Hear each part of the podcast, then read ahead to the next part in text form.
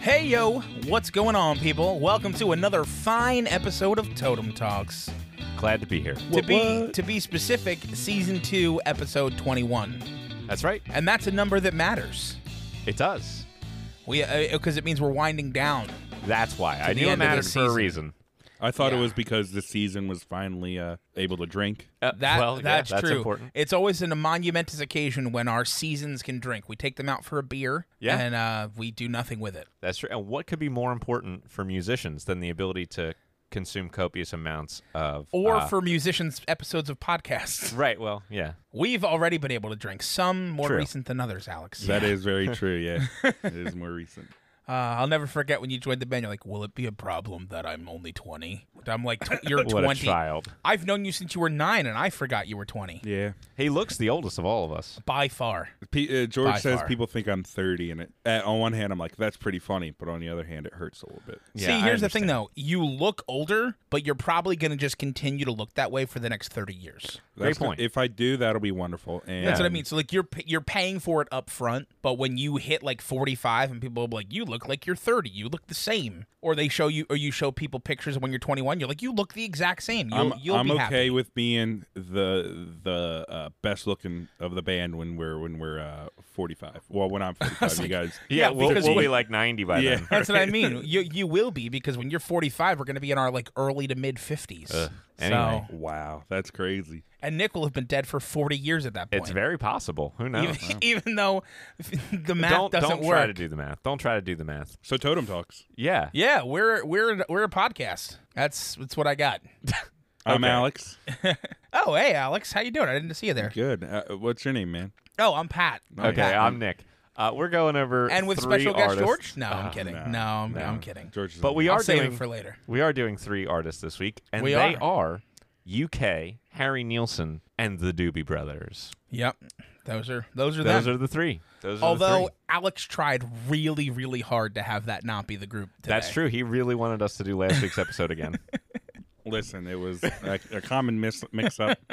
Very on, common. On all of our yeah. parts. Fun fact: Alex was supposed to be on last week's, and then uh, work conflicts got the better of him, and so Nick and I did it. And then all this week, as he's doing the listening, he's like, "Is this one of the albums? Like, is is this hard to find?" And and, and Nick's just like, uh, "Alex, that's last week's episode. I've told you this twice already." He's o- he, okay. He only told me once, and he told me in person, so there was no text evidence of oh, it. so there was no possibility of remembering. And then the next time, I- I have a horrible memory. So It, it That's- wasn't in That's person. fair. We had to no, it remind was you in were in the person. band. It was for it was six while we months. were That's we were okay. doing merch. You said I said, "Oh, is it Rust Root?" And you went, "No, it's the UK one." And I went, "Oh, okay." And then I didn't remember. And then Uh, I I think you you hold on. I might back Nick up on this because he specifically told me in a phone call that he reached out to you to ask what you thought of UK, and your response was that you didn't know it was that week, and so he's glad he reached out to you. He's got the Okay. receipts. Oh no, Alex uh, says something. Is it okay? Ready? He says, "Is that the one we're doing Saturday? Not Rusted Root, or is it a double episode?" And I said, "Rusted Root was already recorded, so we're doing the UK one. It is Wow. in text." wow, what a moment! Yep. I can't believe you just obliterated him like that. I guess it's just a two man podcast again. Don't think so my opinion on "Cruel Sun" for Rusted Root, um, Yeah, it was a right. decent album. You know, Well, that's I the real think question. When the- you listen to uh, those albums, did you listen to the right grouping or did you mess up like he did? I did mess up. Oh, did, what'd you listen to? Don't don't even worry about it.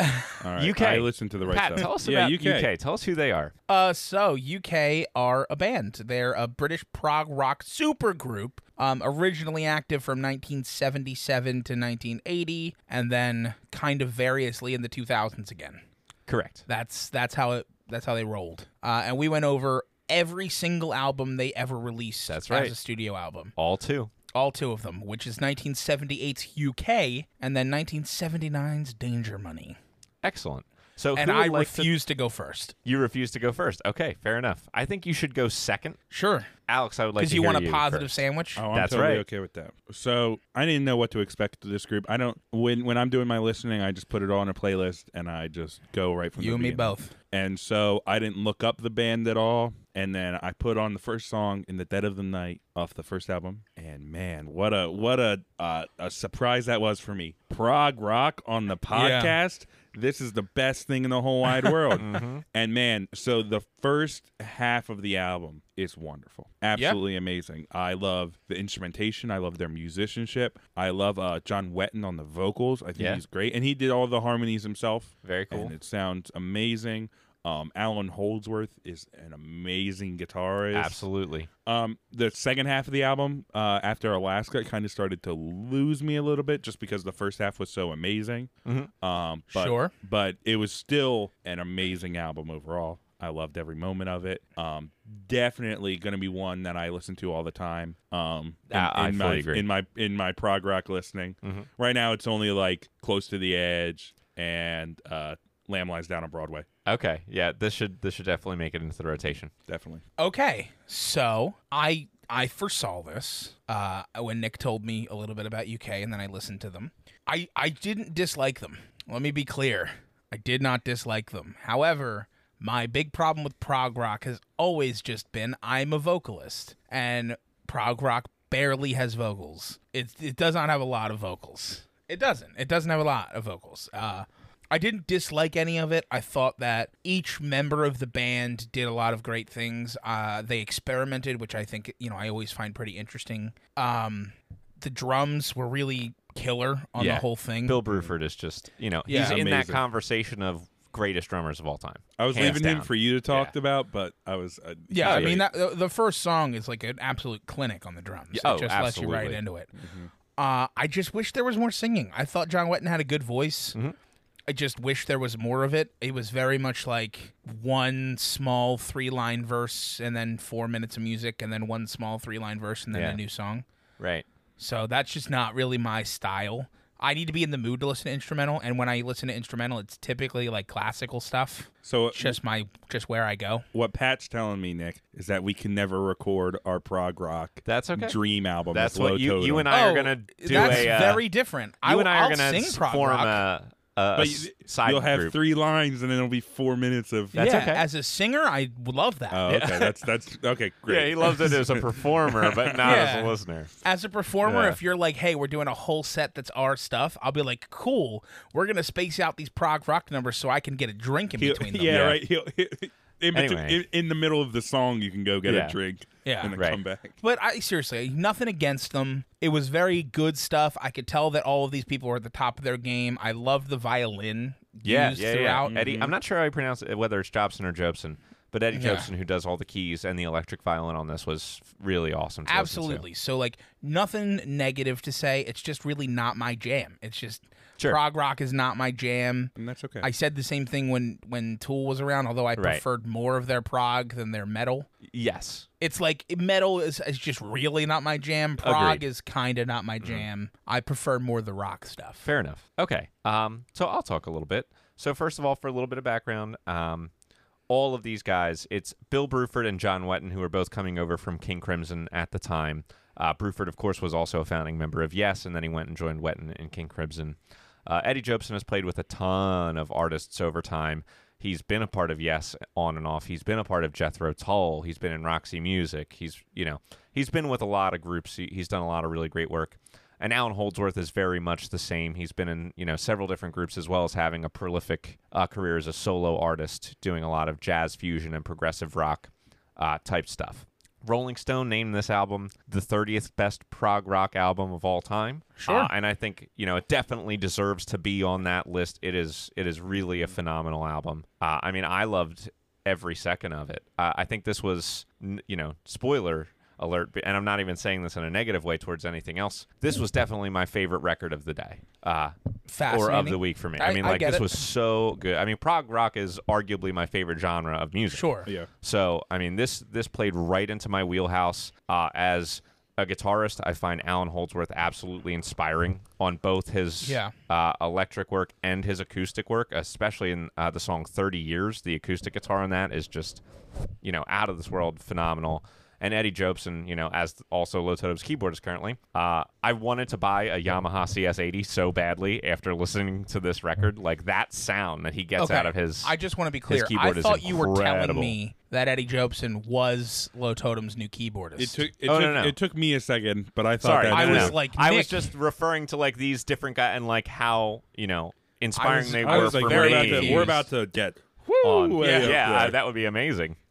I'm Um, in. I just but want obviously- to let you know I'm in. Sure. No, Of course. no audition needed. No, of There's course, going to be absolutely not. We a would hire him in a five second. minute uh, keyboard solo in the middle of lifetime. I'm okay Left with to that. Go. Yeah. I'm totally Sure. Uh, another cool thing, like sometimes on this uh, album, the tracks will blend together. We've had that on a few albums Uh, before. yeah, I a love bit. when that happens. A, a little bit, not a ton, but there were definitely places where it happens. Uh, I could talk about like individually where I loved specific parts on each instrument because everybody is a phenomenal musician here. Um, but instead of doing that, because I've already made it clear how much I love this, I will say my only critique Okay. of this record and of this band really is that I just and it's been throughout his entire career with every band.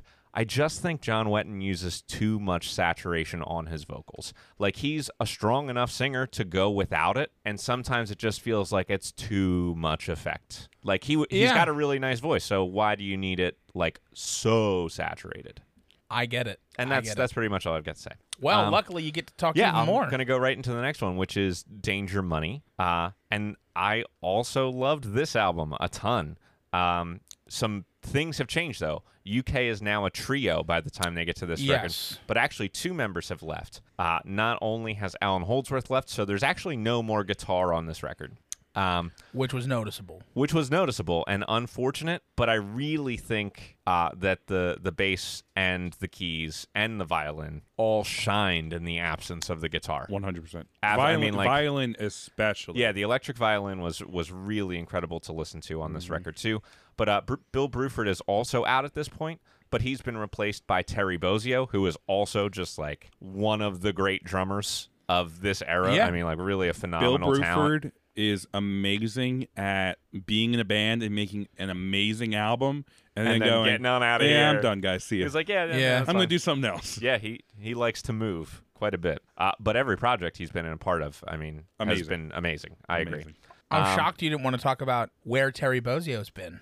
Well, I 'Cause mean, you- obviously, my my favorite place Yeah. is, is playing with Zappa because was like, I'm, you I'm absolutely just, love That's talking how about I, I got Zappa. turned on to Terry Bozzio because of his playing with Zappa, and that's you know how I know him. Yeah. Um, and Terry really kills it on this record too. The only thing she needs in particular, that song is like, whoa, that it's like, okay, you don't worry about missing Bill Bruford when that comes on. Sure. Uh, and I will just point out um, the violin on the song Caesar's Palace was also like one of those. Uh, Caesar's Palace Blues is really where it stands out um, as as just really uh, such a strong addition to the group. Uh, so no guitar, a little sad, but musically, I mean, everything else that was a part of this was just fantastic to listen to. Another great album, UK two for two with great albums as far as I'm concerned. Sure. I agree. I'll let you go second, Alex. Um, I I- I'm, I'm echoing everything Nick said. I, I I love this album. Um, I think this uh, the beginning of the album, like Danger Money. Well, like it's a good song. It didn't really grab me. Like for the first album, in the in the dead of night, grabbed me. Yeah, and I no, I was agree like, with oh you. Mm-hmm. my god, Danger Money. I think started it off a little bit like lower, and I Not was as like, strong of an opener. I was like, I don't know if I'm really gonna like this, but Rendezvous 602, great song. My favorite song off the album. The only thing she needs yeah, amazing. Oh my god, that whole dun dun dun Mhm.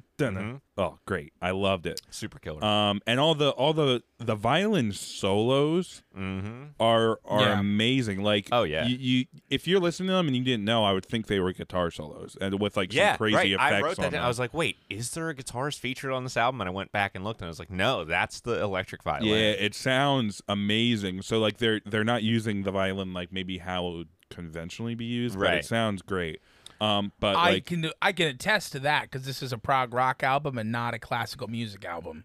Violin is definitely being used differently here. well, yeah, Yeah. yeah, but like you know, but so I heard no mm. Beethoven. this yeah well there were may- maybe influences I'm sure. Yeah, I have no doubt. Oh yeah. but i When just you want to get to give the some heavier credit rock, there's always classical influences. i want to give some credit to john wetton it's not easy to play bass and sing Oh, absolutely and not. especially when you're playing stuff like this yeah, that's he's very complex. killing it You're killing absolutely it. right. amazing and yeah I, I just I, li- I I liked this album maybe a little bit less than the first Mm-hmm. album, but Okay. still really liked it. Yeah, two great ones. Okay. Well, uh, I disagree. No, I'm kidding. I don't disagree. I liked it. I liked it. It's just not my jam. Like, it's not my style. I agree with everything you're saying. Like, objectively looking at it, I also really was impressed by the new drummer. I was really impressed by the violin. I thought the solos did really well. Uh, throughout, uh, the only thing she needs was like a full testament to prog rock in general. I love that song. Mm-hmm. Uh, I thought "Carrying No Cross" as a closer was incredibly long at 12 minutes, Yeah. but not. T- it didn't feel. But beautiful. Incredibly Yeah, I mean, long. Right, but like we've talked about before, if you have a 12 minute song, but there's no There's- change yeah. and evolution, there no growth, then it there can and get there boring. was but here. there's It- a lot of that here. It was really good. It was a beautiful closer.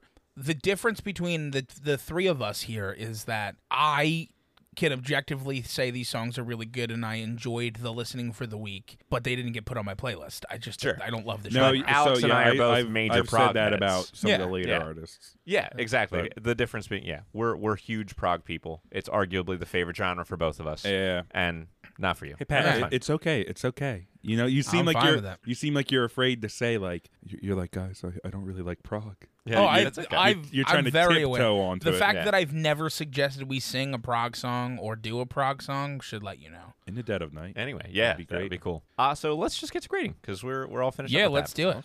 So, I mean, here's the th- the only thing other than just a flat point one is the fact that it's a supergroup and these guys were well-known musicians from big groups, and it's always a big deal when a big group breaks up. I mean, I'm- here's like the fact so- for Wetton and Bruford to leave King Crimson, which is one of the foundational prog rock acts, Yeah. to form something else uh, with other So- well-known musicians in those circles is something. So And- I think they oh might my be more God. than point Nick, one. we're What I'm so gonna say- stupid. We're the stupidest people ever. Hold on, this is important. I completely forgot that John Wetton was involved in Uriah Heep, yeah, which we did on the podcast. I Nick, know. so I also therefore- mentioned that Eddie Jobson uh, spent some time in uh, Jethro Tull, but you yeah, didn't hit but the you button didn't let me then. hit the button. You didn't. You got to signal me with your Oh, I'm eyes. sorry. Yeah, You got to but- give me the eye signal. Oh, I'm sorry. Um, but it, to to echo Nick's um uh, points, um, while they are a supergroup and and they did like break off, if I'm thinking, oh, what what supergroup has John Wetton been in? I'm thinking of Asia,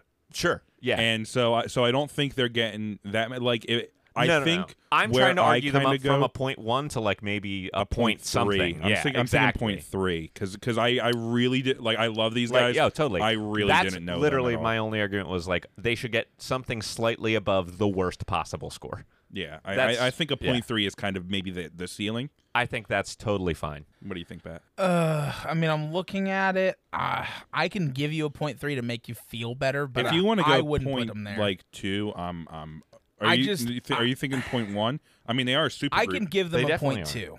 I'll average it out to. A I'm point okay with two. a I mean, point two. there are definitely well-known musicians in this group Yeah, well-known musicians. and the only who joined the group after breaking up very well-known bands. right. but- So that's that's I a think, thing. But I think the only the only song you would know by them is "In the Dead of Night," and even that, Mm-hmm. Right. like, you'd have to be really Totally. into prog. yeah, to we don't know. we don't disagree on that. yeah, Uh breadth of work. So there are only Okay. two albums here. We got to Yeah. start from the the two album uh area, which is in like the high one point somethings. Yeah, it's probably like a 1.7 or 8. And I would take them to a two because they're incredibly exceptional albums. I can live with a 2. Uh, I'm because they That's it. Nobody I mean, bought they don't- them. Well, I mean, they chart. It's not like they ch- didn't chart. Like the, both of They these didn't albums chart that charted well. at six. They charted sixty-five and forty-five. Pat, if you So want, if they you at want to least bring him existed. down, I'm okay. I'm okay if you want to bring him down a little bit. I think I think a two might be a tiny bit high for only two albums. Then a Yeah. one point nine. A 1.9 I'll do. Okay, I'll do.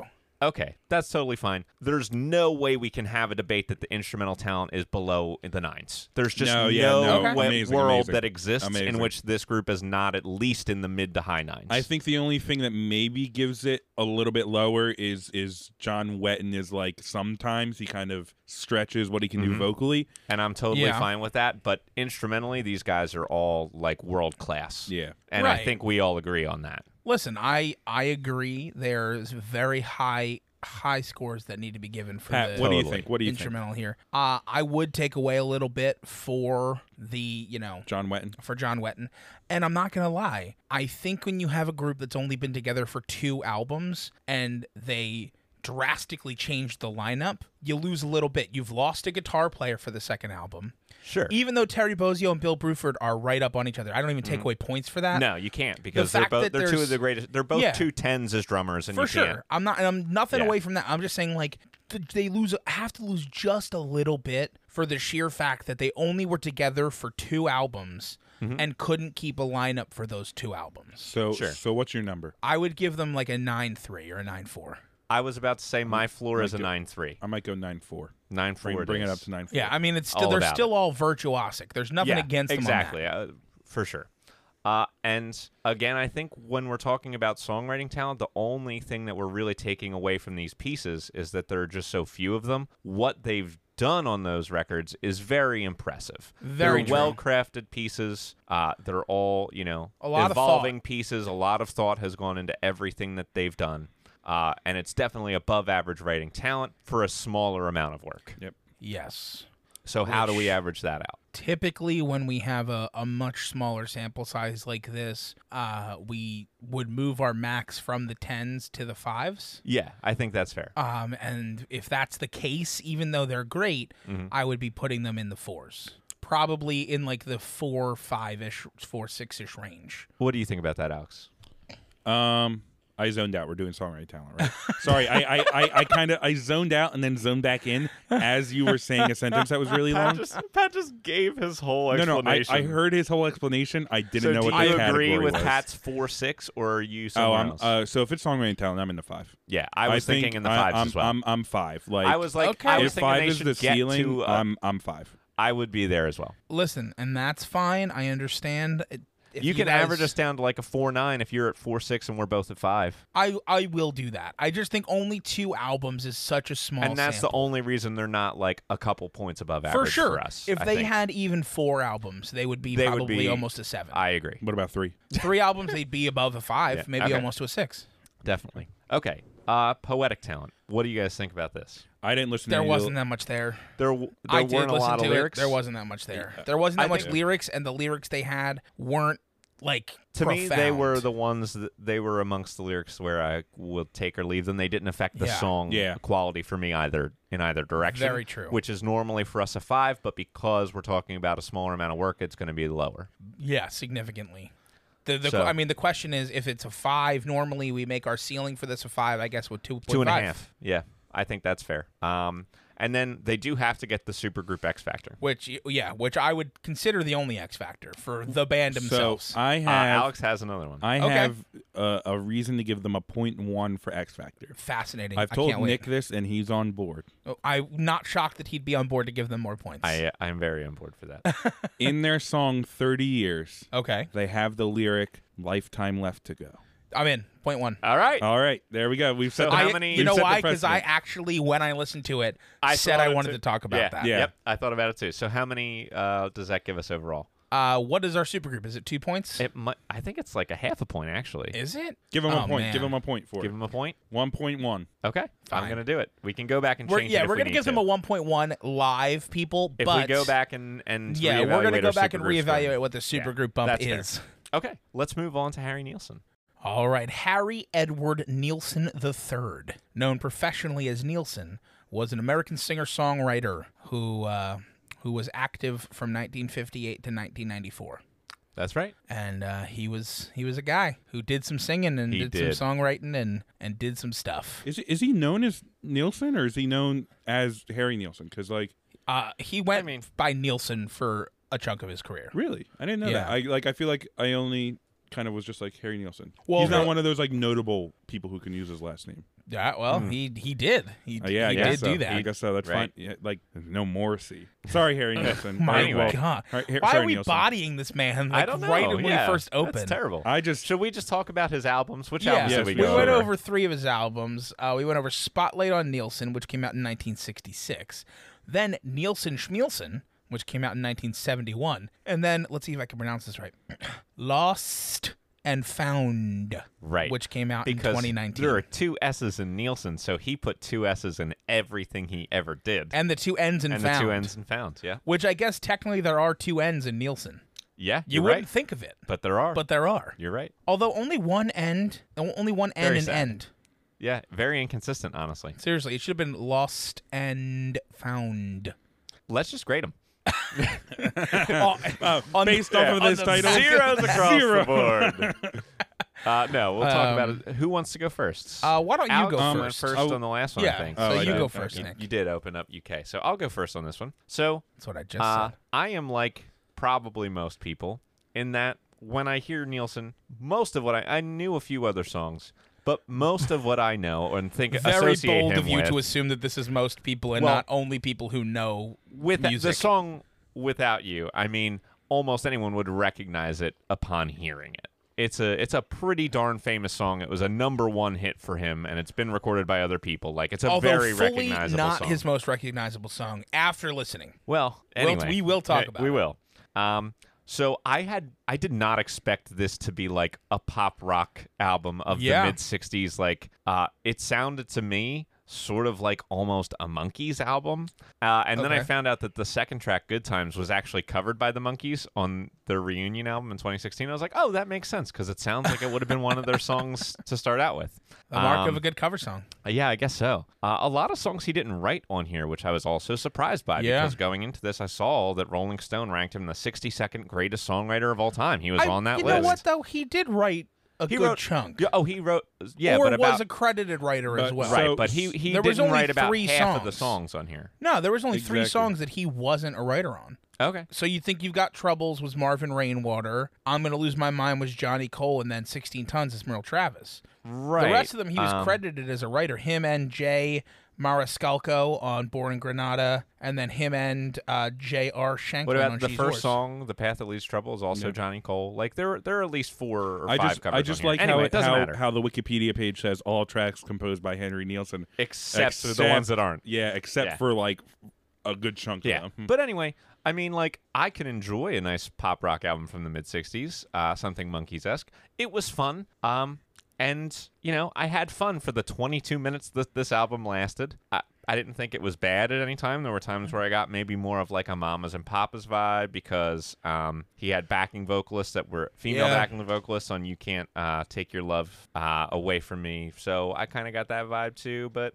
it was all just like pretty standard pop for this time, which makes sense because it was really just a compilation of his singles and the B sides that he had released previous to this. Yes. It wasn't like thought of or constructed as an album to go together. So I get why it would feel like slightly disjointed.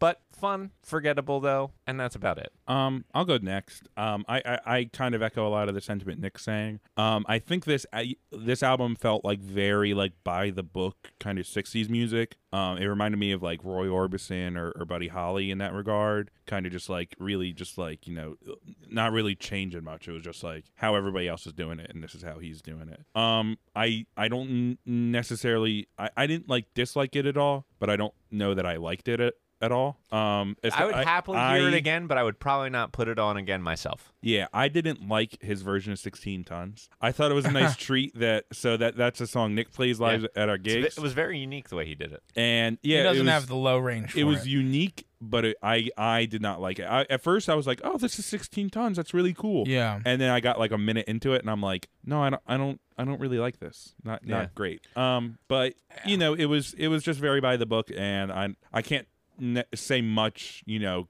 good about it, but I there's nothing really bad about it either. Yeah. That, I think we came across we we heard that one the same way. Yeah. Yeah.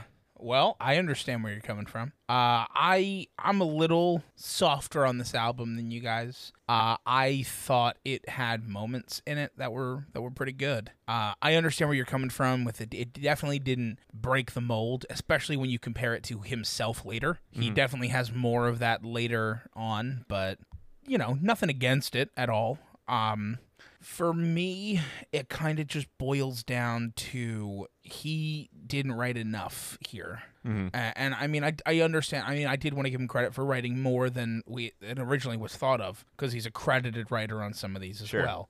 but it just was okay for that stuff. I mean, the highlights for me were the fact that one, I wasn't expecting this from him. Yeah. So when you come into something with expectations and you get kind of subverted, you tend to to overlook a little bit. Sure. Um, especially when it's a style of music I enjoy. I Yeah. mean, I enjoy this style. I didn't expect Nielsen to sing it, so when he was, it took me probably four or five songs to be like, okay, I'm Yeah. a little ready to move on. Uh, the highlights that I had, I liked the opener, "The Path That Leads to Trouble."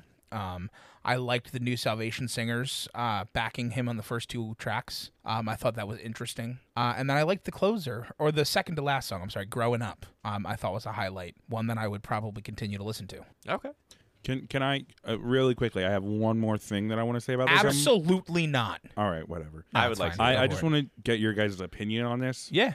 Did you guys think the songs faded out weird? Like I feel like Once the or twice. songs would be getting like to a like a good length, like kind of where I want to hear like one more verse or like a little bit more chorus, and it would fade out Yeah. I just mean, like at a weird Yeah, part. And I, mean, don't know I if that think was. that that's a short- lot of the short times. records. yeah, I True. think because you needed Yeah. like the two minute I mean, playtime yeah, exactly. for like Because it's 60s. a ten-song record, but it's only twenty-two minutes and change. yeah, so Yeah. I, I the think that might have been an longest song indication. is two minutes and forty eight seconds. That's growing up.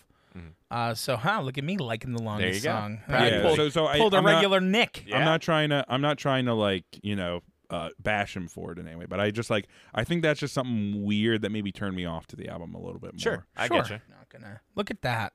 You know when technology just doesn't work, how fun You that mean is? all the time? Do you have a touch screen? I did. I Apparently thought not you were anymore. just. I thought you were just touching your computer screen, and I'm like, Pat, it's not. That's a not touch good screen. for the screen. it used to be a touchscreen. Apparently, it stopped. oh well. Uh, but I'm gonna talk about Neil Schmielsen. Now it's just a Yeah. normal laptop.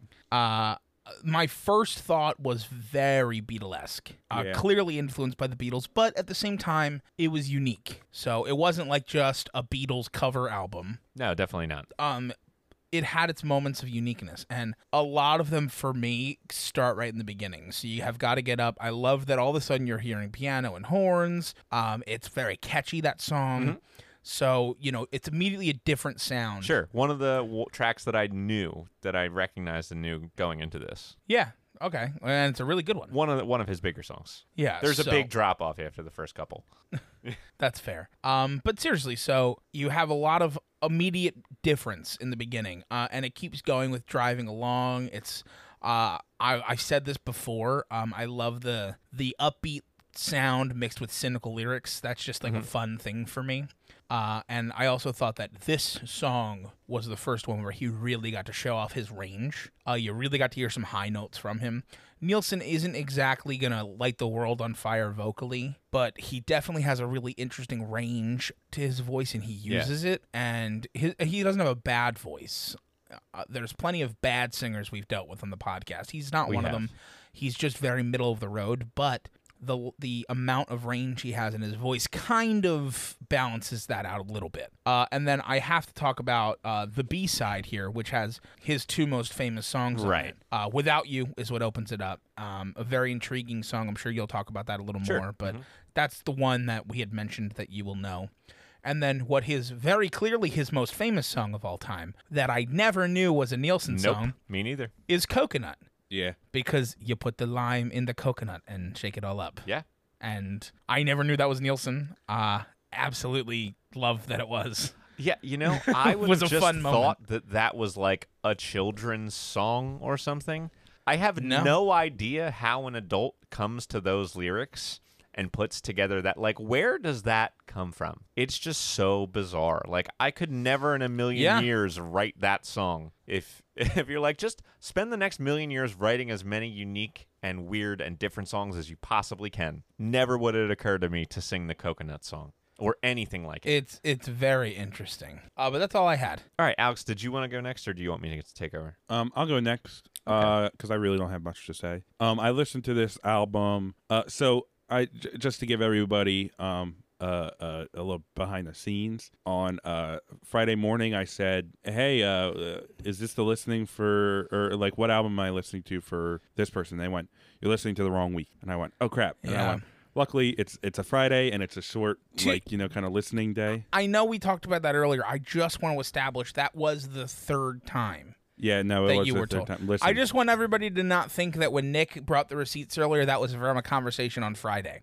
It was not. It was not. Like Monday or Tuesday. But in my defense, it's also finals. It was also finals week for me. And Sure. so Oh yeah, yeah. He's a little Blame it baby on boy still in finals week. Uh, college. I, I'm going to. Not Well, anymore. not anymore. Yeah. Um, right, right. But so I, I listened to this all uh, like yesterday, and this was playing while I was counting cash at work. Um, so I was I was listening to the first and the second album. Um, they kind of just blended together. I didn't really notice that it shifted to the next album until I believe the third song, uh, early in the morning, Mm-hmm. Mhm. and I was like, "Is this a new album?" Because he sounds a little bit different Right. and I looked and it was. Um, I think it was more the same for me. Um, I didn't necessarily hate it like or dislike it in any way, but it's just really not my jam. Um, I didn't know Harry Nielsen played instruments, but he plays piano and all this stuff and like kind of keyboard instruments like mellotron Right. and the organ and Mhm. all that. I think that's really cool. But um, and I have a six degrees of totem talks I'm so glad. that I can uh mention. That's okay. It, Pat will just blame you later when he doesn't press the button for six degrees of Total Talks. I'm gonna bank a couple. That's okay because I have one for every single member of his band. There you go. There you go. Banked a couple. So, Well- I'll, I'll let. Prepare your ears. I'll, t- I'll take I'll take one of them. Um, the bassist on this uh, record, Klaus Foreman, was also um, heavily involved with the Beatles. He designed the cover for Revolver. Yep, and that I did he win like a Grammy for that, I believe. Probably. yeah. Um, but also was the bassist for Manfred Mann. Right. And he's For the a one who period of gave them the name Manfred Mann's Earth Band, which we talked about. on There the we go. podcast. Yeah. Yep. So Yeah. that's that's the six degrees. You're right, and I'll just continue while we're in the middle of it. Everyone on Jim Gordon, who when he's not being the police commissioner in Gotham, was also the drummer for this record and the drummer for Derek and the Dominoes. Um, Chris Spedding, who played guitar on this record, has also played with Jack Bruce, Paul McCartney, and Donovan. And Herbie Flowers, who uh, played bass on the tracks that Vorman didn't play on, has also played with Elton John and Paul McCartney and Ringo Starr and George Harrison. Ton of other people we've talked about. But anyway, Wow. yeah, I know, right? That was practically different six degrees of totem talks. How wonderful. But anyway, uh, I'll talk about this album. Obviously, I mean, without you's the big thing. What is so great about that song? Why I think it became, you know, a number one hit and which catapulted um, this song for Nielsen is his vocal performance. As Pat kind of pointed out before, Yeah. he's not particularly great as a vocalist, except on this one song where he is phenomenal. Yep. Uh, and what I think really does it, does the trick, is that he does the first chorus down an octave. And then he does the second chorus, he goes up an octave. Creates a and then the dynamic third- range. Right. And then the third chorus, he actually does a variation on the melody that goes even slightly higher. So it feels like it has continued to build throughout the song and get more emotional and bigger and bigger, uh, Yeah. which is why I think it's his version is the definitive version. Even though he didn't write it, it was originally a song by Badfinger. Badfinger, a band that uh, started at uh, the Beatles recording studio and who Paul McCartney used to write a bunch of songs for. Go figure. Um, I- but I'm not gonna otherwise- push the button. No, again. please don't. That's too Um, deep. But I will mention this was also uh, on Rolling Stone's top 500 albums of all time at 281. So coming into this, like knowing that song, a few other Nielsen songs, knowing that this album was so highly critically acclaimed and really well regarded, I came out pretty disappointed, even though I didn't dislike it at all. I was expecting to like be to really love it, to think that it was like a profound record just based on all the acclaim it's gotten and the little bit I knew about Nielsen coming in. And it was just a solid record with one or two highlights. And Okay. so to me it was like a very average-ish record. And I was and because of that, I'm more down on it than I normally would be. Like if I didn't have expectations going into it, I'm it not might be angry. I'm just disappointed. I guess, yeah. Like You're it, grounded. it might Nielsen. be a B minus record for me instead of a C plus record or something like that had I not had expectations going in. But to me, it, it was just super average. Wow, There was you nothing- must be a great teacher. Yeah, I, you know what? This is probably a B minus, but I expected an A, so you get a C. yeah. That's exactly how how I do things at work. um, but unless anyone hel- has anything else to say, I'm actually going to take us all the way to 2019 when Yes. Lost and Found comes Now, out. I think we should be clear. that Harry Nielsen died in 1994. Yes, uh, which of is before heart failure. 2019, I think. That's correct. Um, but he was, I guess, in the middle of working on this album, and then Yeah. uh, with the blessing of his estate, they finally completed and put together this album, uh, and then put it out. You know, all these years later. And I actually thought this might have been his best album from beginning to end. This one was the one that I thought was by far the, his most interesting record, and I think it's because it reminded me of Elvis Costello in some ways because I felt like he was getting very experimental. You know, Costello was a guy we talked about couldn't really sing, so he relied on getting really creative with Yes, his songwriting, bringing absolutely. in different instrumentations, doing things a little bit differently. And that was the vibe that I got on this album. And because of that, I ended up really liking it um, a lot more. However, there were some questionable lyrics. Uh, specifically, the Yeah. last song, What Does a Woman See in a Man? I just thought that was so ridiculous. like, what an absurd. It was basically like men are so stupid and stinky and horrible, and women are perfect angels. How do they put up with us, guys? Yeah, it was. Um, but other than that, like in terms of the songwriting, which is what I was most concerned about, uh, I ended up liking this by far, by far the most. "Woman Oh Woman" was a track that sounded to me like it should have been in a Pixar movie. Like, why was it not? Maybe it will like, be. yeah, there was. It there only was came out definitely in a little bit more 2019. Randy Newman-ish. Uh, also, he covered a Yoko Ono song, which is just yeah, bizarre. which was shocking. I didn't hear any I mean, screeching at anyone all. doing those songs other than Yoko has got to be better, right? is so I, I listened to that song and I was like the lyrics in this are weird. Like Yes. like it, it, it's listen the snow is falling. It's falling in your bed and I'm like that's that's Well, you should bring the a bed little inside, off. guys. Yeah. And then I looked and saw it was Yoko Ono and I was like, oh, okay, yeah, of that course, makes sense. right? Yeah. Does anyone else want to talk about this one? I- Yeah, I've so really I'll, gotten. I'll kind of I'll, I'll I'll piggyback off of you. Um, so this this album, um, I I like Nick said, I thought it was I thought it was the best out of all of them, Mm-hmm. um, because and and it reminded me of Donovan's last album, Okay. Mm-hmm. where his voice is like older and like.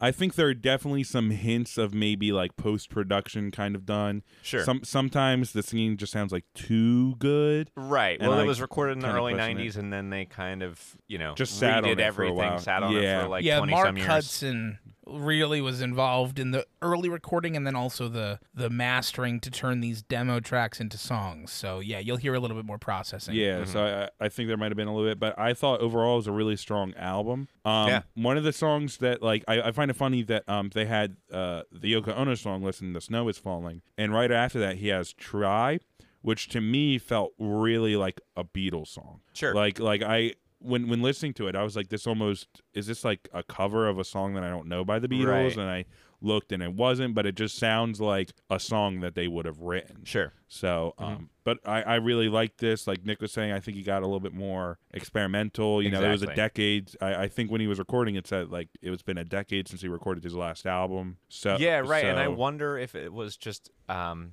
in part, like he no longer felt like he needed to do it for other people, and there's like an element of like fully being creative for himself on Exactly, this yeah. album that maybe didn't and, exist. and Yeah. so this this album like like I said before felt to me a lot like Donovan's Mhm. last album, but a lot better sure. uh, quality wise. Sure. Also, just to, to be said, I mean, it's not like the other tragedies that we have seen on this podcast No, week in and no, week out. absolutely But not. very sad that Oh, he died yeah, of heart failure at absolutely. only 52 years old. That's very Yeah. young. Yeah, definitely tragic.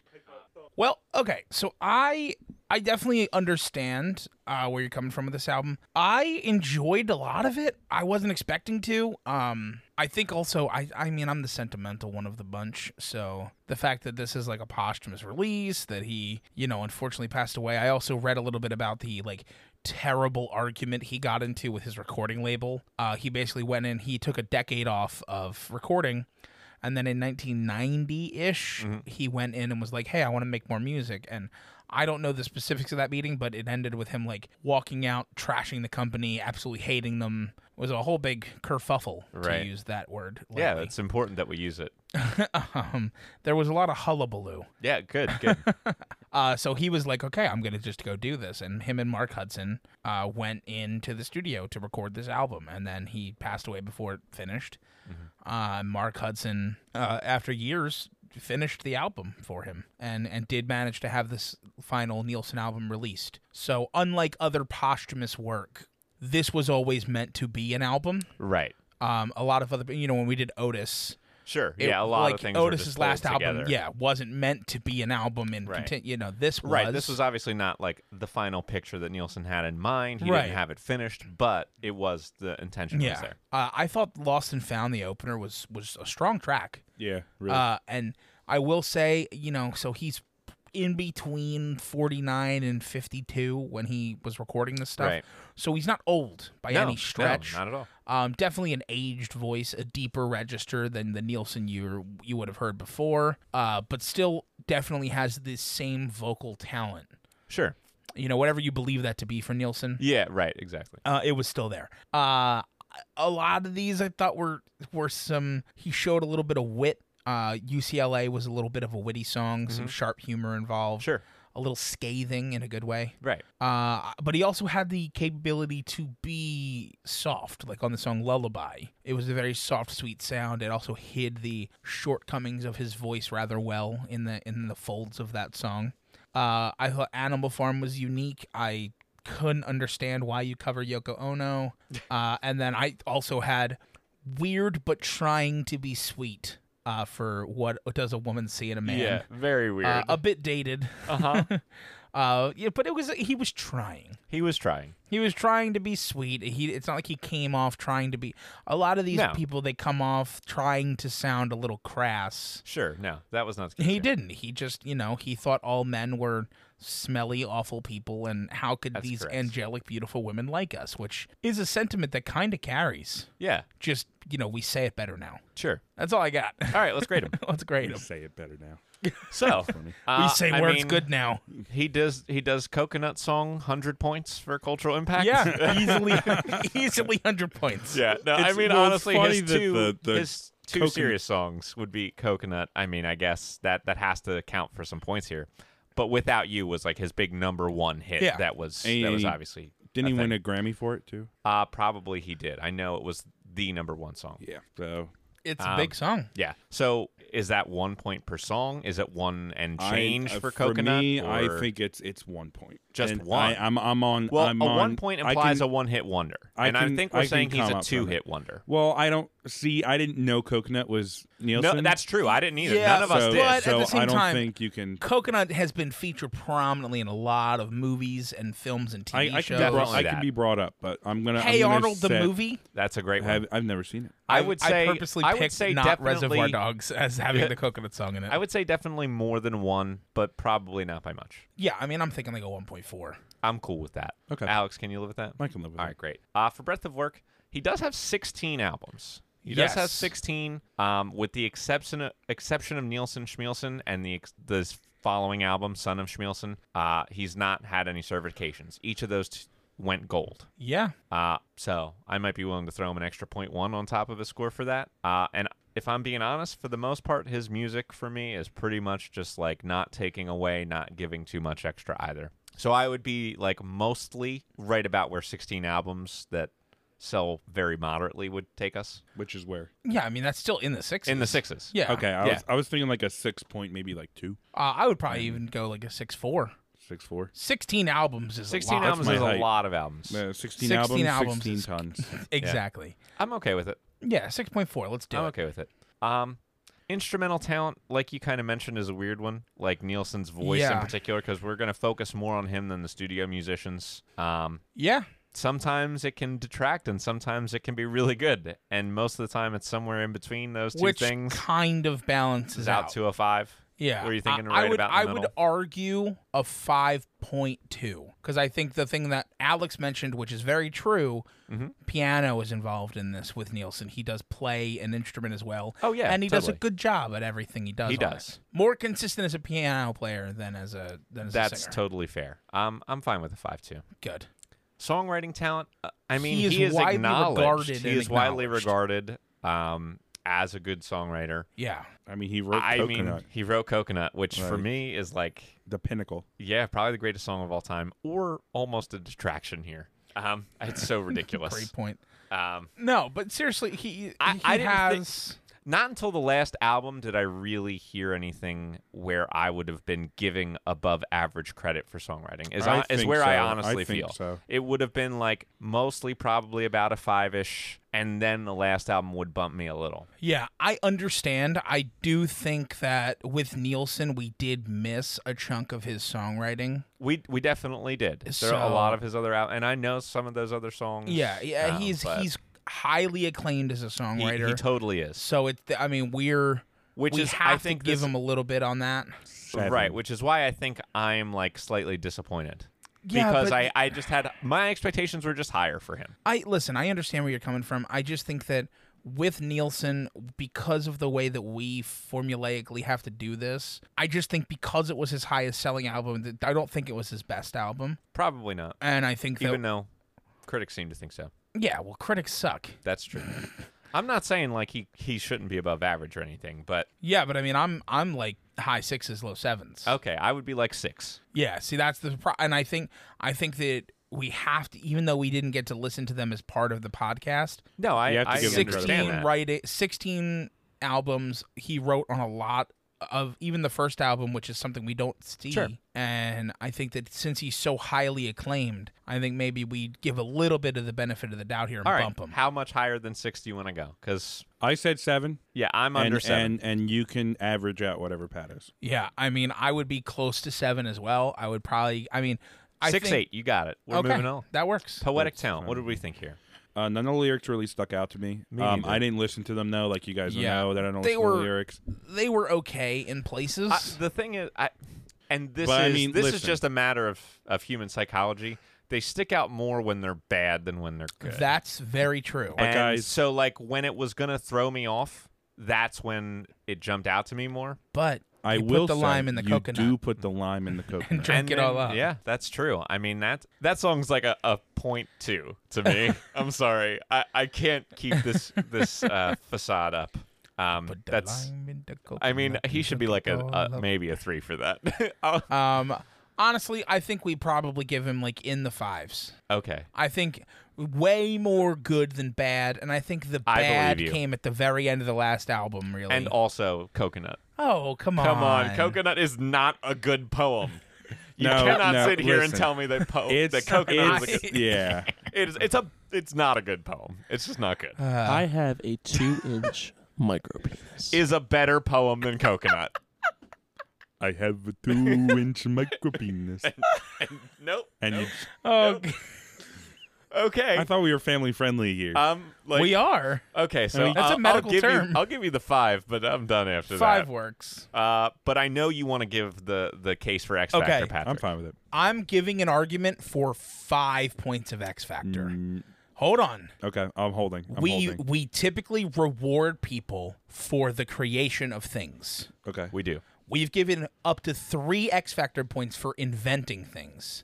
They the standard is two. Okay. Two for a genre. So, Harry Nielsen is credited with the invention of two of the most popular use items in music history the mashup and the remix. That is fascinating. Uh, Like, seriously, the fact that this guy that we're talking about here invented the mashup. Mashups are huge. We use mashups. We do. We, use multiple mashups in every gig. So, Sure. like, they're, they're very extremely popular music things. Like, I, I can't be more clear than that. This I- guy yeah. invented both of them. Th- It's probably, other than inventing a genre itself, the most significant invention we've talked about on the podcast. Alex, how do you feel about that? Um. Are so? Are you arguing for full five?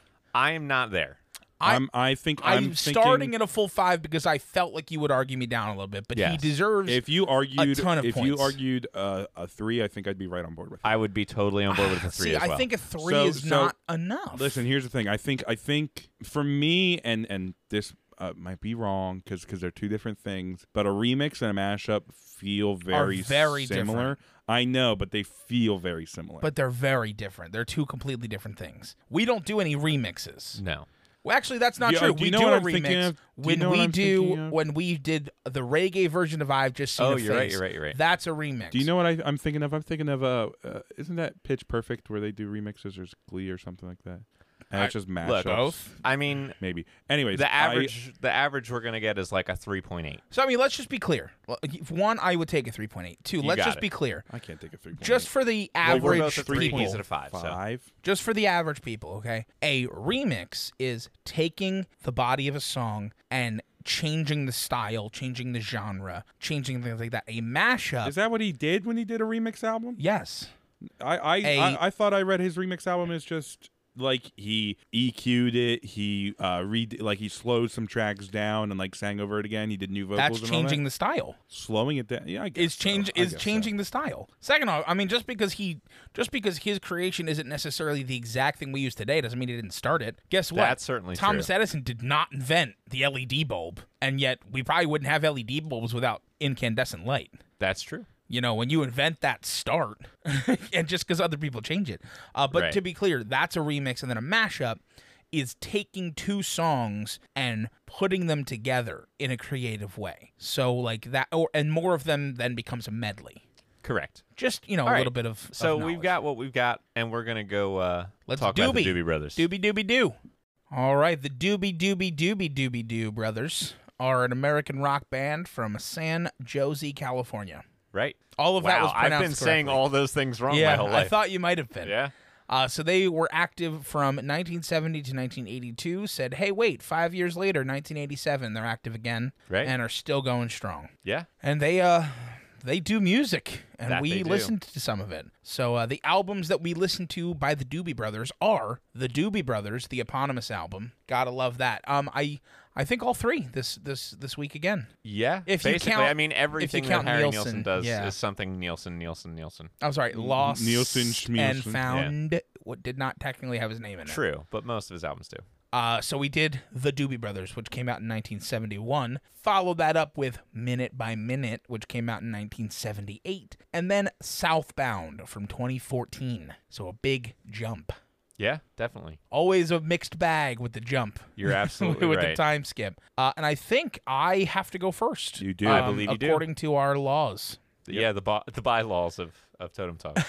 So, uh, my overall notes I have that it was not the strongest debut ever, but it was a thoroughly enjoyable experience. All right, moving on, Alex.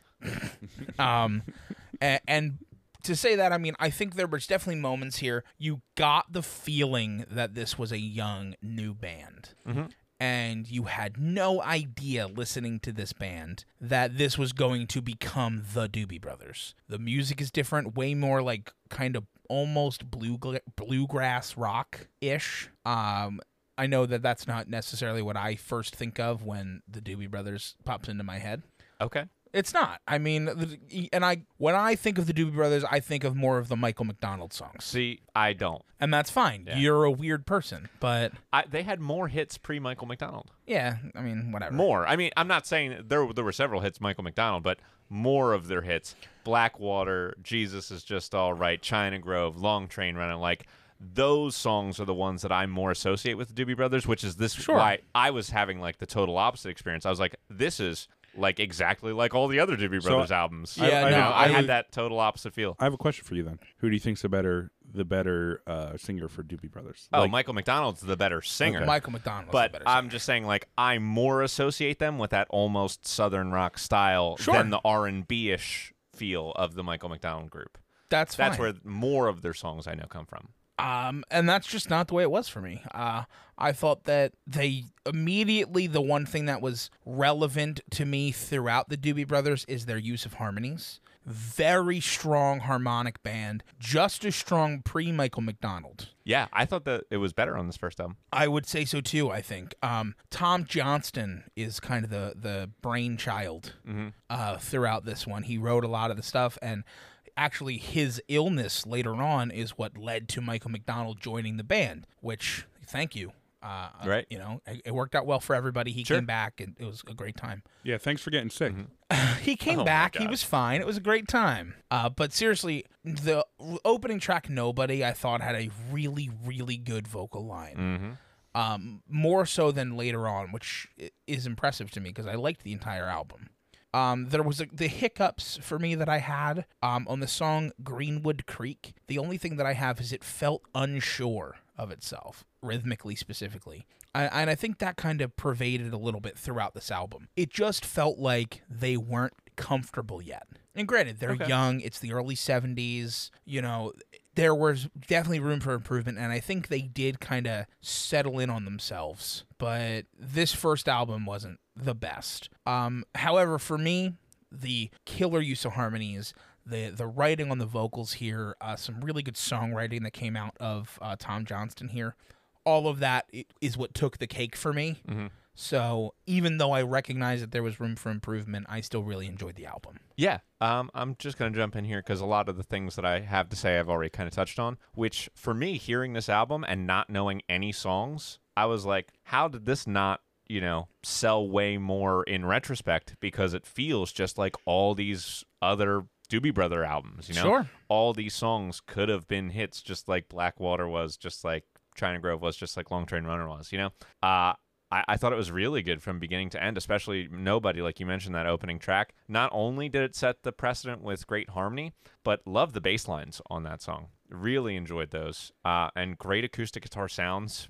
Uh, I really like the way the record sounded, generally Okay. speaking, Yeah, from absolutely. the harmony to the way uh, the instrument, uh, individual instruments came out. I'm just kind of more surprised that it didn't find as much success as I think it should have, because I think this was Okay. a, a really good first album from them. Well, Alex, where do you fall? I liked it. All Another right. gripping, gripping tale of woe from Alex. Um, no, I, I mean, so and and I'll take us into the next album with this. Yeah. Um, I like it, it was good. I don't know if I really consider it like you know like great in any ways. Like I I enjoyed listening to it, but like I Okay. wouldn't I wouldn't play it again. Whereas the next album, Minute by Minute, um, which was released uh, December first, nineteen seventy eight, and Yes. features um th- a a different lineup of Right. uh, Patrick Simmons, Michael McDonald, um, Jeff Skunk, Skunk Baxter, uh, Tieran Porter, uh, other people. Uh, right.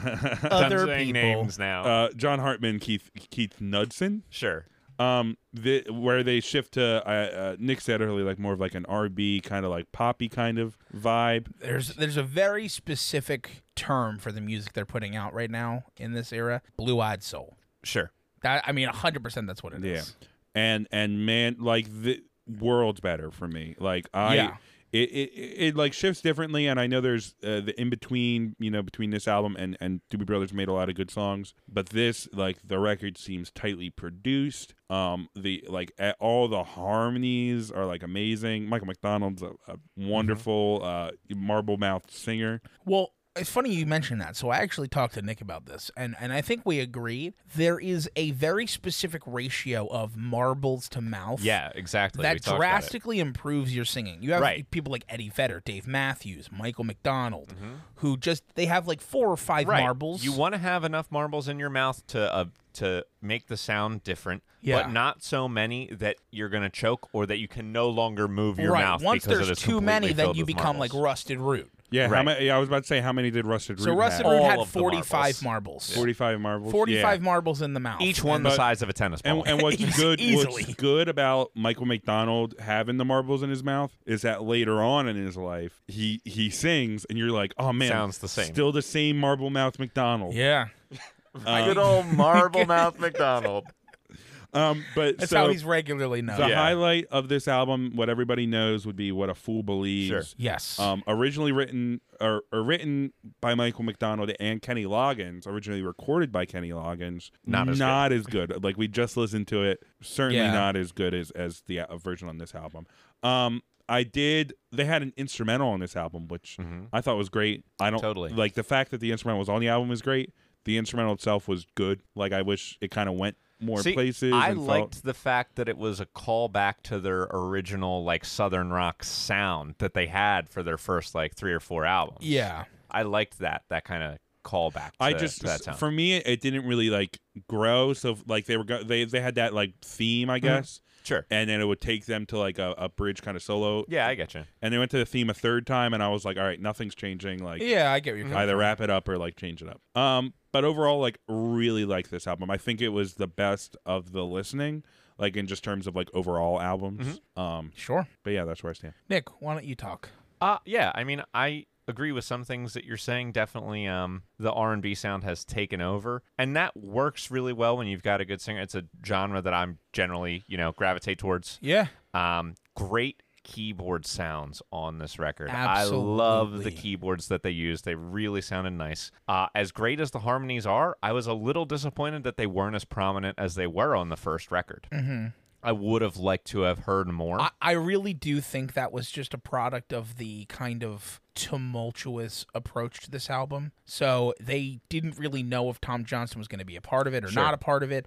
All of the writing was kind of fast paced when they realized that he was just out because of his Yeah. health issues. They brought in Michael McDonald. It was so, y- you know, yeah, no, I I get it, but it would have just been nice, you know. I agree. In an I ideal would world, I have would preferred have it as I well. would have liked more. And and I've got I've got to say I've got one other major critique of this album. Okay. which is you've got some new members of the band, Michael McDonald. The other one being Skunk Baxter, who is one of the greatest guitarists of all time. If you don't believe me, go listen to some Steely Dan records. Skunk Baxter is like he's one of those names that m- maybe the average person doesn't know when it comes to greatest guitarists of all time, but if you ask anyone who plays guitar, they'll be like, "Oh yeah, Skunk is absolutely one of the best." And we didn't really get to hear that much from him Yeah, that's like fair. the B side, there's definitely some more interesting guitar work, and they let him roam a little bit more. But I'm like really looking forward to hearing him play, and I wanted so much more from like one of the all-time great guitarists. And listen, I completely understand. And that doesn't mean the songs were bad. It was just like I'm waiting. Okay, when's the when's the big guitar solo coming? When am I going to hear them let Baxter loose? When is he going to Yeah. get a chance to shine? And he's like one of my favorite musicians, and I just didn't hear from Listen, him, which was disappointing. But obviously the songs were strong without him. yeah. But you know he could have Ah. he could have played a little bit. I get where you're coming from with that, and I'll start talking about it. I, I think for me, I did see Skunk, and I was like, okay, that's not the genre of music they're going for, though. True. It was almost just like they brought Skunk Baxter in for the old stuff, Sure. and then we're like, oh wait, we're we're not writing that now. We're writing all Yeah. this blue-eyed soul, you know, more R and B styled stuff Totally. you know, I, it just kind of might have just been a, a, a product of all the, the hodgepodge of getting this album together. Yeah. Sure. But for me, just an immediate difference. Uh, I, I did enjoy the first album. I had very positive things to say about it. Just a significantly stronger album all around here. Uh, the the soul, the emotion that Michael McDonald sings with, and I think most importantly, the range that Michael McDonald has. Like I've heard, you know, everybody kind of has heard uh, the parodies of Michael McDonald's Sure. voice. All the singers that have that marble mouth tendency get get made fun of. Uh, one that we forgot. I, I mean, uh, he's not really. Uh, he's got that same kind of overbearing marbly quality as Michael Bolton. Sure. Similar style. Uh, just the the high range that he sings with on "What a Fool Believes." Like I've heard that song on plenty of times. Mm-hmm. Sure, yeah. But like act actively listening to it for this podcast, I was just like, oh my god, you Yeah. know, it- really Totally. impressive stuff from him. Uh, and I thought that that kind of carried through over and over again. So minute by minute, the title track just drenched in that emotional soul voice from McDonald. Uh, you have a solid Simmons contribution with "Depending on You" uh, or "Dependent on You." Uh, after that, um, you do have "Don't Stop to Watch the Wheels," another Simmons one where you do get that rock heavy guitar, uh, some solid mix it up to close out the A side. So, you know, a lot of positives on that. Uh, the one that I didn't think was the greatest on this album was another Simmons contribution called Sweet Feelin'. Um, I just had that it wasn't my favorite. And then I kind of fell between the two of you uh, on the instrumental track. Okay. I appreciated it very specifically for it going back to Yeah. its roots, but I do agree that by the third run through the riff, it got a Sure. little repetitive for me. Uh, especially it being only three minutes and twenty four seconds, I shouldn't feel Mm-hmm. There's like you're no need being to be repetitive. repetitive at that point. Yeah. Um, but overall, an incredibly strong album, and really just the fact that they were able to to have two genres of music Yeah. that right. they're well known for. Exactly. I'm glad that we did th- the records that we did just to get like the two very Yeah. different Doobie Brothers feels. um, Exactly. but I mean, on the plus side, even if we didn't get to do that, we get to do Southbound. Right, So- which is the Doobie Brothers' greatest hits re-recorded. Yeah. So basically, um, Southbound came out in 2014. And the Doobie Brothers took like a page out of these old school tribute albums uh, and recorded one. So it's all of their biggest songs. Brought they brought in contemporary artists to record with them. And Which, which, by the way, they brought in contemporary country artists. Yeah, they Well, which they are leaned into primarily country. country. I band. thought, yeah, which I th- I didn't really think about that. Like that's Yeah. that country kind of evolved from southern rock, or a lot of modern country Yeah. did. But like it made sense. But I was just like, I heard that, and, I was like, I this is- will tell you, I loved this album. So it's super rare. Uh, we've done before artists who re-record them stuff. I mean, going all the way back to the Yardbirds, like you know, all the way back to that very early episode, and we've had it, you know, interspersed throughout other seasons or other episodes as well. I think that it is so rare to find a tribute album that I want to listen to over the original, and this one is about 50-50, which is incredibly high odds. So, you know, I think that. If you open up with Blackwater, you have which was their other number one hit besides "What a Fool Believes" for the record, Yes. in case anyone was And wondering. it's a, They've gr- had it's two a number one great songs. song. It's a great song, but they brought in the Zach Brown band. And if there's one contemporary Southern rock band, more country, country but band Southern rock, that doesn't suck. it's That- the Zach Brown band. well, Yes, that I you're was right. going to say that relies so heavily on harmony. Oh my god, yeah. So, like, you bring them in, you have them go toe to toe with the Doobie Brothers, and they're all harmonizing, and they're, you know, it's the back and forth is there. And I think it's immediately evident two things. One, they put a lot of effort into the mixing of this album to make it all sound super clean. And two, the Doobie Brothers absolutely hold up. They are going toe to toe with every single one of these contemporary artists and holding their own, or in some cases exceeding, as I'm going to get to in a minute. Um, just saying, I understand. You know, Nick, I know you want to take away a little bit, and and that's fine. But I, just putting together a tribute album like this of their own songs, and you know, finding a reason to listen to this over the original, I think that's not something that is easy to do, and something they did very well. There you go. Um, and then just a couple other highlights. They did "What a Fool Believes" um, with Sarah Evans as the the guest vocalist here, and I started listening to it, and my first thought was, "She's good. She's not as good as Michael McDonald sang this song." That was the first one, so that's track three. Tracks one and two, I could give or take listening to them or the originals Okay. and either one would be good for me, would be fun for me. Uh, Blake Shelton covered uh, was the vocalist and listened to the music, which is the second song. I thought he did really well. Uh, but when we get to What a Fool Believes, uh, Sarah Evans was the first one. I was like, I'd rather listen to Michael McDonald. And then Michael McDonald sings on it and just absolutely shows her up. Yeah. Like, like Michael McDonald in 2014 is not a young man.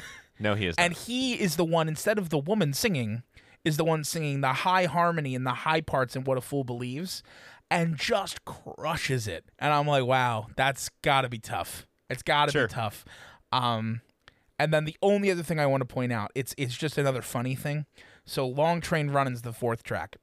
And it featured Toby Keith and Huey Lewis. And they got Huey Lewis. They brought him in and went, You, sir, you will only play the harmonica. You will not That sing is on this correct. That's album. his six degrees. That's that was my six degrees because he p- also played on Thin Lizzy's uh, live. Leezy, Thin Leezy.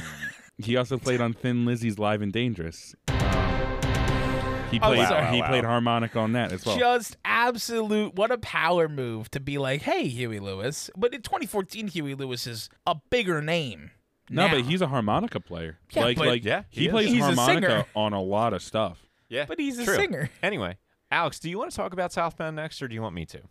Um, how high are you on it? I mean, Are not you- as so- high as Pat. Do, do you know how you know how I feel about it? I are, knew. Are you I know gonna how be a feel middle about it. ground? I'll be in the middle. Okay, so I'm gonna go next then. Um, I enjoyed this album. I would have enjoyed it a lot more if it was framed as like maybe like a live session where like I can watch video of them like all playing and like stuff like that, like kind of like live at Live at Daryl's Daryl's house. house? Yeah, like that. Like I would be totally cool with that. That would be amazing for me. The fact that this is like just an album that they recorded and released, and it's not like live and I can't watch it or anything. Like.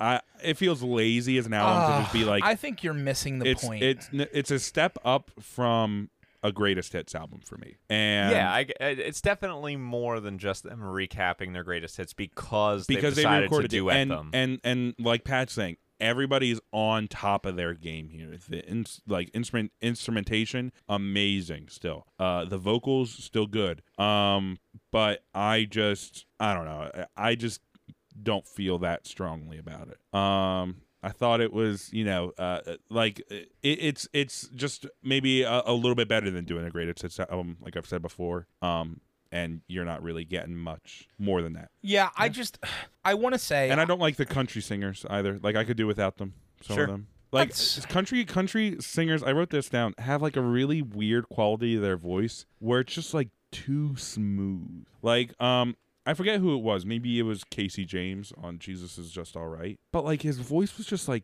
too too good it felt weird Interesting. Interesting strategy. I just want to say this album really felt like a callback to old school tribute albums. So back in the day, before a lot of things were on YouTube and stuff like that, way back in the you know, no, I'm serious. Like there were people who would just record tribute albums. and who are they tributing themselves Well, sometimes themselves, sometimes other bands. Like it was a popular thing. no no Now, no but i'm YouTube saying is i mean full of doobie covers. brothers doobie brothers Well, who the are Doobie they- Brothers, yeah, it's a call. It's a tribute album to their career. i guess I'm Sure. the, the way that it was styled was similar to them. That's what I'm Yeah. saying. It's a throwback. Yeah, I'm it's just it's very not as similar. high. It's I and mean and and don't get me wrong G- not sure. a bad album Nick, no speak. not a bad album at all. It's they're they're uh, it's amazing mu- uh, uh, like quality wise. It's amazing song wise. Like the songs are all good, but it's just like it's not for me. i- If if I were in charge, like making this list, I would look at this album and go, it's not really a studio album. It's like a, a compilation album.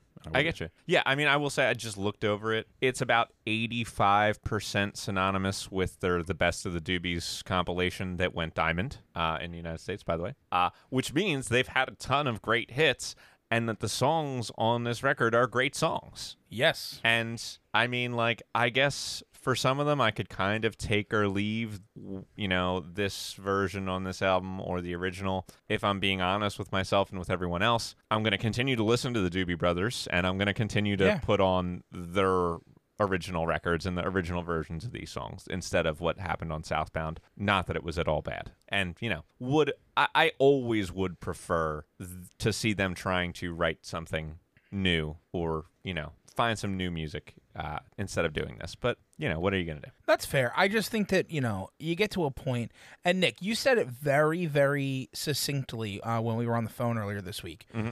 You said that you just, you think that we just have a hard time getting in that headspace. Because we're so far from that point in our career. Yeah, because we're we're like still just beginning the creative Exactly. process together and things like that. So like you know, for them, the creative process has shifted from Yeah. you know right. from creating and if brand I new was- songs to re Right. making if and we mastering. were as famous as the Doobie Brothers, and a bunch of artists who are popular wanted contacted us because they wanted to record versions of some of our songs with us, I would be like, that sounds like a ton of fun, yeah, and I I get it. Okay, Nick, I have a question for you because All you, right. you know it. You know probably more of the songs on the album original. Sure, Do they change it up much, or is it for the most Not part? particularly. no, really know. it's it's not a lot of change up. I- if if if they change it up, maybe I'll be a little bit higher on Yeah, it. I- I get like that like too. if they were different, They're like, not really I'd be different. cool with maybe like like so so let's say like they uh China Grove was maybe like they kind of added some stuff to it or, or or changed up the feel of it, remixed it or mashed it up. there you go. Look at that. They could take a page out of Listen, Harry Nilsson's I- book. I- Anyway,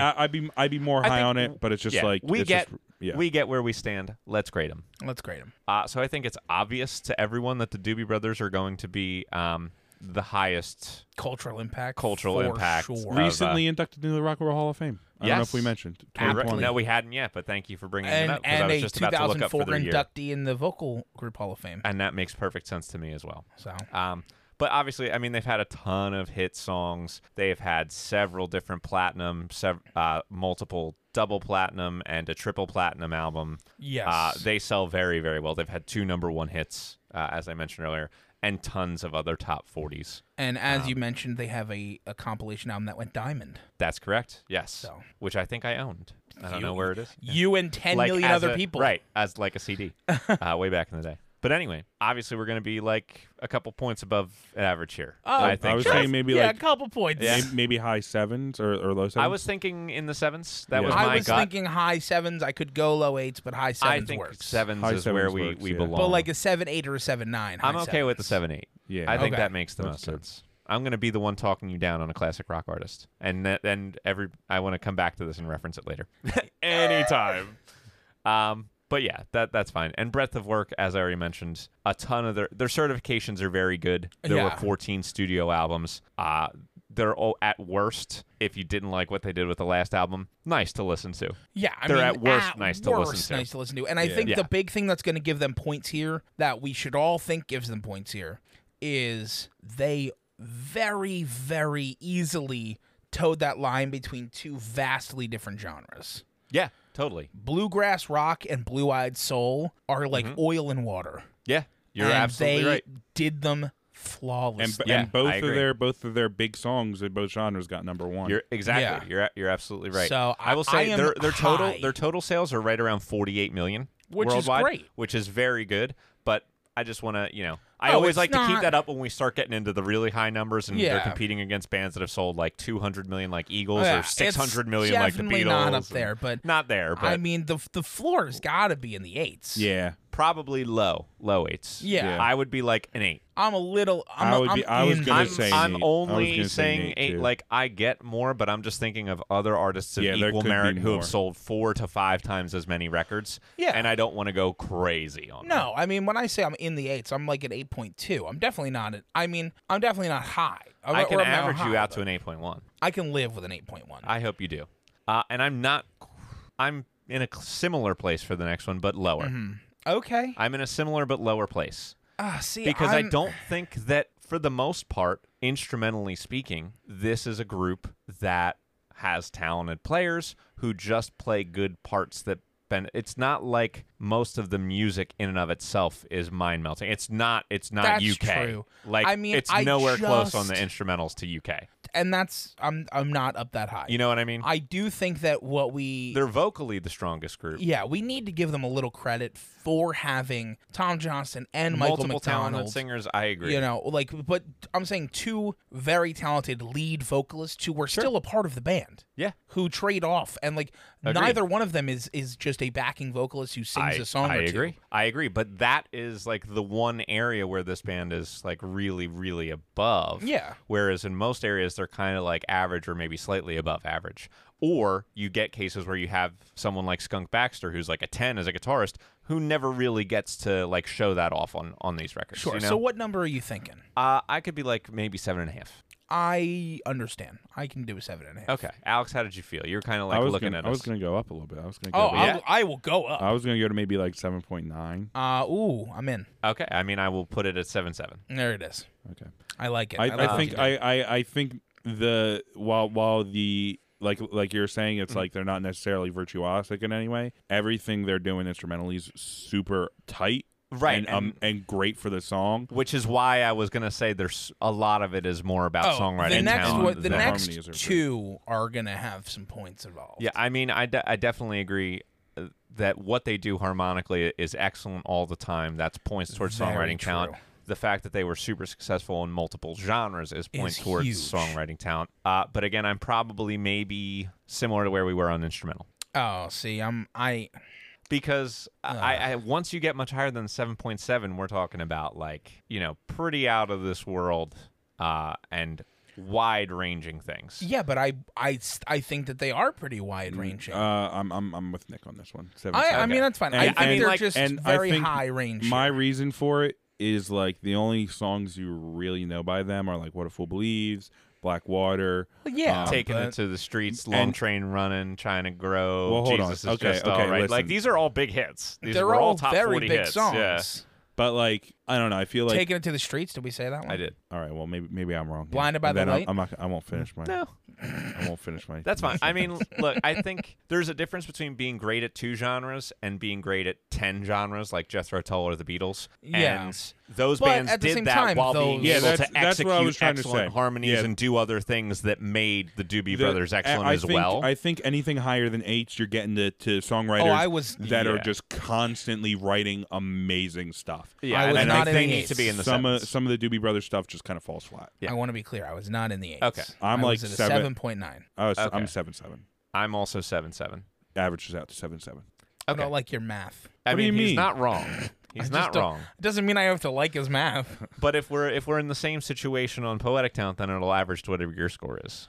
yeah, and I think a lot of the stuff that they write is strong lyrically. I think that they're the strongest consistent lyricist of the group by far today. Okay. and I think that they write, and I think it's a product of being able to have multiple people write, which is another bonus. for That them. helps. You know what I mean? So it's not just like, hey, they have a songwriter. They have multiple people Mm-hmm. Right. in the band contributing to the lyrics. Absolutely right. So uh, you know that I think gives them points. I think that you have songs that really stand the test of time. that have really consistent messages that have these profound lyrics involved in them. So I mean, I am uh, probably a little bit lower than the songwriting. Okay, wow. Just just a little bit though, just because I think that there were moments in the songwriting that made me go wow. The harmonies made me go wow. yeah, I I Yeah. mean, the poetic talent didn't jump out at me really. Right. on and these which is songs why at I'm a all. little lower. I'm probably in like the l- lower half of the sevens. Okay, see, I would have been in like the fives. Okay. Uh, if I'm being totally honest with you, like it didn't really grab me. Nothing was bad. Sometimes I'd be like, "Yeah, cool, man," but it what That's I fine. didn't. It, it wasn't at that deep for me either. For my experience, I don't know how you felt about it, Alex. I have absolutely no opinion because I, I, you know, I don't listen to the lyrics. So nothing, Lyrics are less nothing important stood, than music. Nothing stood out to me, and I don't want to. That's dock not them. true. I don't want to dock them points because of it. Okay. So I, Um, I'm, I'm just, I'm sitting firmly Okay, out so of they, this one. they felt like in the fives to me. They felt like they're in the sevens to Pat. So I guess we're going I'll in say, the sixes. I'll say six just to just to yeah, make I it a mean, little bit I, we easier. have to at least go in the sixes. I mean, I- seriously. Yeah, all right. I Six mean, point two. I love it. Six point three. No, I I'm was, on- in We the, I was Um, all right, all hold over on, the seven. hold I on. already We went. gave the seven seven last time, so we'll give Pat the six three this time. Yeah, we will. can we get, give him the six four because that's my height? Okay. No. Okay. Uh, Damn. Is there an X factor specific to the Doobies? I mean, they they've done some stuff that we've talked about, but that not really precedent set for for X Factor. So I think they're a band that's like X Factor adjacent, but there's nothing I can think of that like is definitively the points that we didn't already cover in like the quality of the music itself. Uh, yeah. I mean, I can understand that. I probably wouldn't give them an X factor. Yeah, I think they're and they're fine where they are. Nobody worry. Uh, which means I do have uh, scores Good. So coming in uh, third place today was the best band that we listened to, UK. Oh, you're kidding me! What? Yeah, the, because they had two records and everybody else had uh, That's more above ten. ridiculous. I'm I okay mean, with it. They only got hurt in not. every category because of a, a lack of work. Yeah. But their two records were my two favorite that we listened to, and I love the Doobie Brothers. Um, so they got a 20 flat. And then Okay. winning this week's episode is Harry Nielsen with a 55. No, I'm just kidding. The Doobie Brothers. I'm sorry, Harry Nelson with a. No, I'm kidding. Uh, it was, of course, the Doobie Brothers with a 37.6. respectable A very score. respectable score. Actually, the same winning score that we had last week for Fats Domino. wow. Go figure. Yeah. I guess we just recycled our scores. for Yeah, them. I mean, we're just going to have to keep uh, 37.6 in every episode. Um, but Harry Nielsen had a 28.6 Alex right in the is middle. Uh, distraught right now. Why are you so distraught? Uh, I, I, I just can't believe UK lost. I well, kn- look. I can't believe UK did worse than Harry Nielsen. Look, oh we, my God, they had to. Alex, you and I know No, that you and Harry I know Nielsen that was- UK put out two phenomenal albums Oh and they're a great so band. good. That's all that matters. And the people will hear our opinions of UK and they'll know that we thought that they were the best of the three. Oh, just list, just like load up uh, their first album and just I like know. that opening track. I man. know, Oh man. my I want to God. say e-, even Alex said the second half of the first album wasn't as good. As the greatness of the first I half. just want to be clear. Anyway, it's no. It's like it's like okay. When I if listen, somebody who absolutely It's like loves saying the prog other rock- tracks on Close to the Edge aren't as good as Close Hey, to the it- Edge. They're still it's great. Like like like it, and and this is gonna be sacrilege on my favorite band in the whole wide world. Twenty one twelve by Rush. Twenty one twelve, amazing. Absolutely, it is. And then this the the B like the the B side of it kind of gets a little bit like you're like these are still good songs, but like I just listened to one of the best songs in the whole wide world. Right, you get like, that. It's kind of not gonna letdown. compare. Yeah, that's fair. Um, but anyway, come back and see us next week uh, when we talk about Three Dog Night. Wow. You know what I heard about Three Dog Night? I heard that Jeremiah was a bullfrog. Jeremiah was a bullfrog. And, I have a two inch micro penis. and that's good, George, that it's two because I've heard that one is in fact the The loneliest number. loneliest number. Oh man, that really went off the rails at the end. it really but did.